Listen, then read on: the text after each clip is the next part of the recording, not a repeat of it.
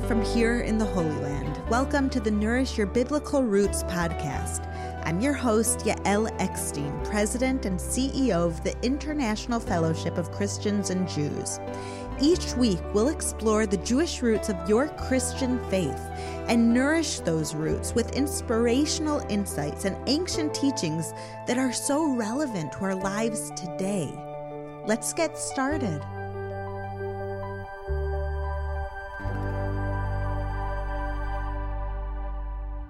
Every time I speak to an audience, I always begin with the word shalom. Usually I say, Shalom, my friends. Shalom means hello in Hebrew, but it also means peace, and shalom is the greatest blessing that I could ever pray upon anyone.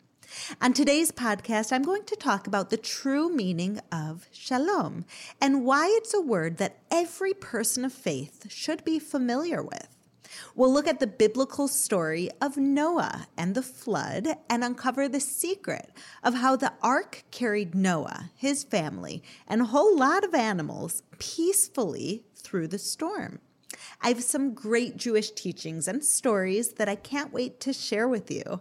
I know that they will inspire you and help guide you on your own path towards shalom.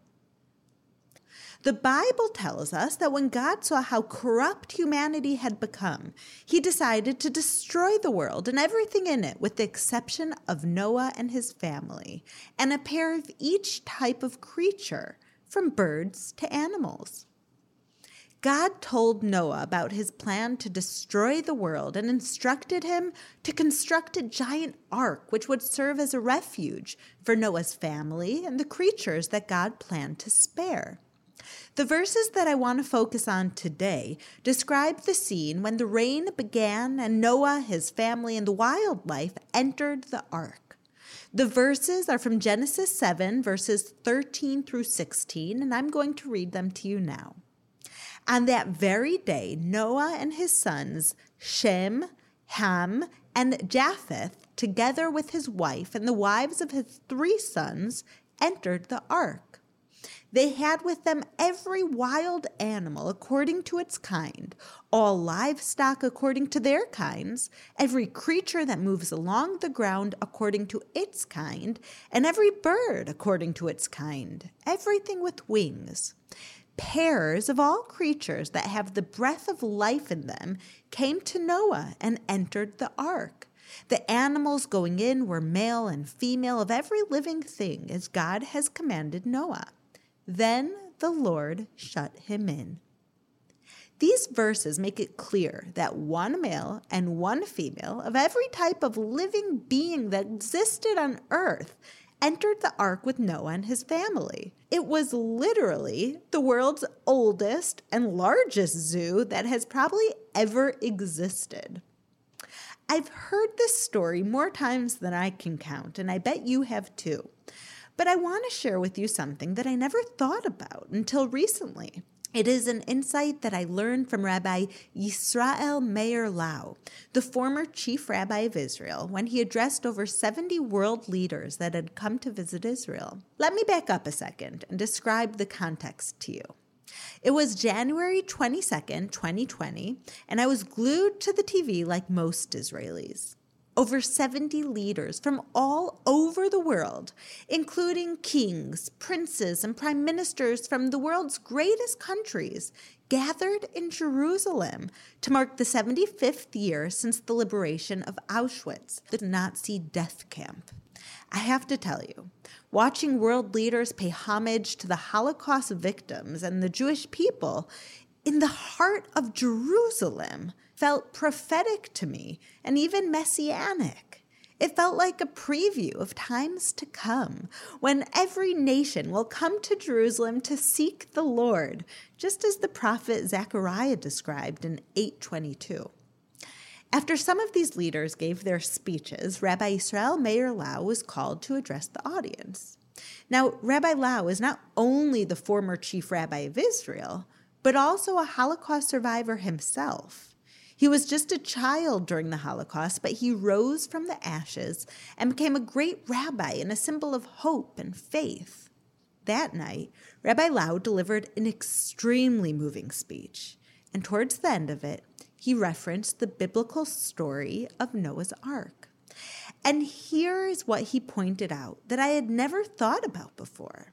He said, How is it possible that with every type of species on the ark, not even one attacked another? Wow, think about that. There were snakes and children, lions and doves on that ark. And yet, during the 150 days that the Bible tells us they were on board, not one creature was harmed. How is that possible? Rabbi Lau explained that the reason why not one animal turned on another is because they were united against a common enemy, the raging storm. They understood that in order to survive, they had to live peacefully together in the ark.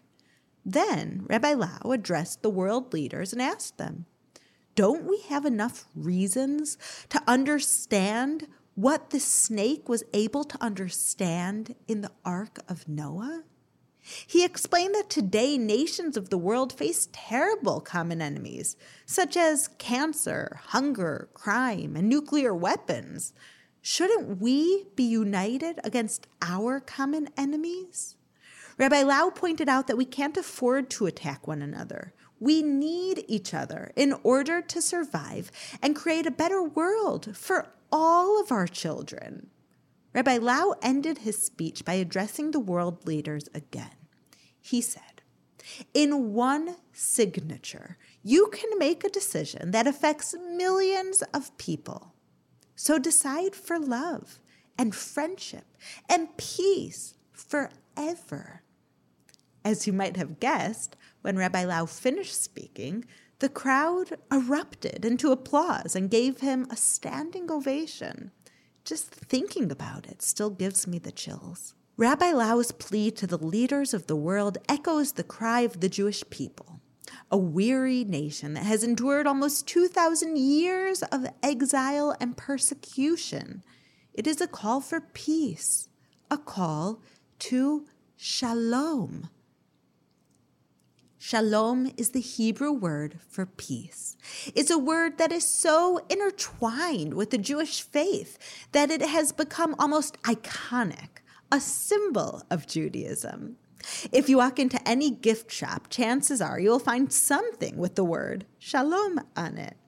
This isn't surprising, considering how often we use the word shalom. We use shalom to say hello, and we use shalom to say goodbye. In Hebrew, if you want to ask how someone is doing, you say, Mashlomech, which literally means, How is your peace?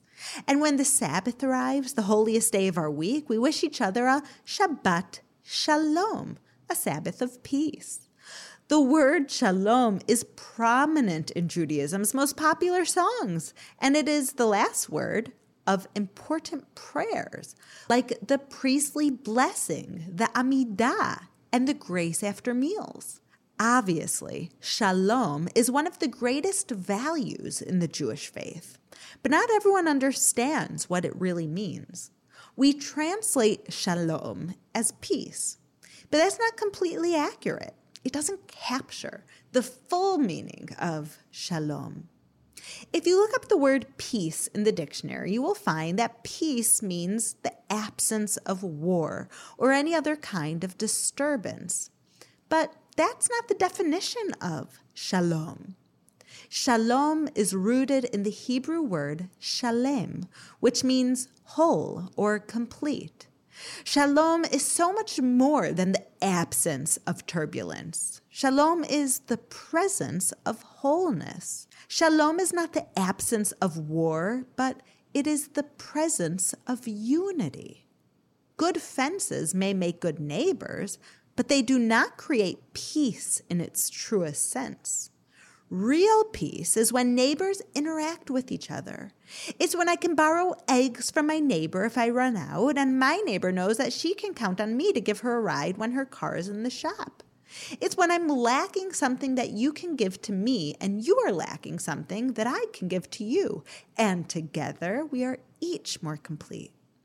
Shalom is when different parties set aside their differences and see the good in each other for the sake of a higher purpose. And in doing so, we are able to achieve more than we could ever achieve on our own. This is the type of peace that Rabbi Lau called for in his address to the leaders of the world. Not just that nations should stop hurting other nations, but that nations should come together and work together for the sake of our common goals. Can you imagine what a world with shalom would look like? If every nation worked together to solve the world's greatest problems? Let me describe to you what this looks like in real life. 40 years ago, my father, Rabbi Yechiel Eckstein of blessed memory, brought a group of Christians and Jews to Ukraine in the spirit of Psalm 133. Hine matovu manaim shevet achim gam yachad. How good and pleasant it is for brethren to dwell together. During the trip, the group visited the home of an 85 year old man, a Holocaust survivor living in terrible poverty, in order to bring him food, which he needed desperately. During the visit, the man shared his story, a heart wrenching story of how his whole family and his entire village were murdered before his eyes during the Holocaust, and how he miraculously survived. As the man spoke, it became very clear that he was very, very sick. My father offered to take him to a doctor, but he explained that he had a heart problem and that the doctor said that it would cost $500 for him to have a surgery that would heal his heart. It was obvious that the man didn't even have $50 to his name, but without it, he would die. Then one of the Christians from the group who was crying with this man put his hand in his pocket. He pulled out $250 and said, You're halfway there. When one of the Jewish people saw that, he put his hand in his pocket and he pulled out $250. He gave it to the man who would die without this heart procedure and said, Now you are all the way there. Now you can have the surgery and live. This, my friends, is what shalom looks like. It's when two groups of people who definitely have their differences come together to form one complete whole and accomplish more than they could have ever achieved alone. After 2,000 years of animosity, Jews and Christians have learned to put aside our differences for the sake of what we have in common. For the first time in history, we are coming together, and by working together, we are bringing so much blessing to the world. That is shalom. That is true peace. There is a quote in the Talmud, a book of Jewish teachings that was compiled 2,000 years ago, but still so relevant today, which says, Great is shalom, for God did not find a vessel that could hold blessings other than shalom. In other words, shalom is the blessing that makes all other blessings possible. It is the vessel that holds other blessings, and the bigger vessel, the more blessings it can hold. Consider this. You have a couple who has everything plenty of money, good health, great children, but if they don't have shalom between husband and wife, how much can they actually enjoy their blessings? Or you might have a country that is blessed with an abundance of food and resources. But if there is no shalom between the people, how can they enjoy God's blessings? If we don't have shalom, it's hard to have any blessings in our lives. On the other hand, the more we have shalom, the more we can experience all of God's blessings. The Talmud tells us about a woman who brought peace to the Holy Land and the amazing blessings that came as a result. In the first century BCE, Judea was ruled by Queen Shlomtzion.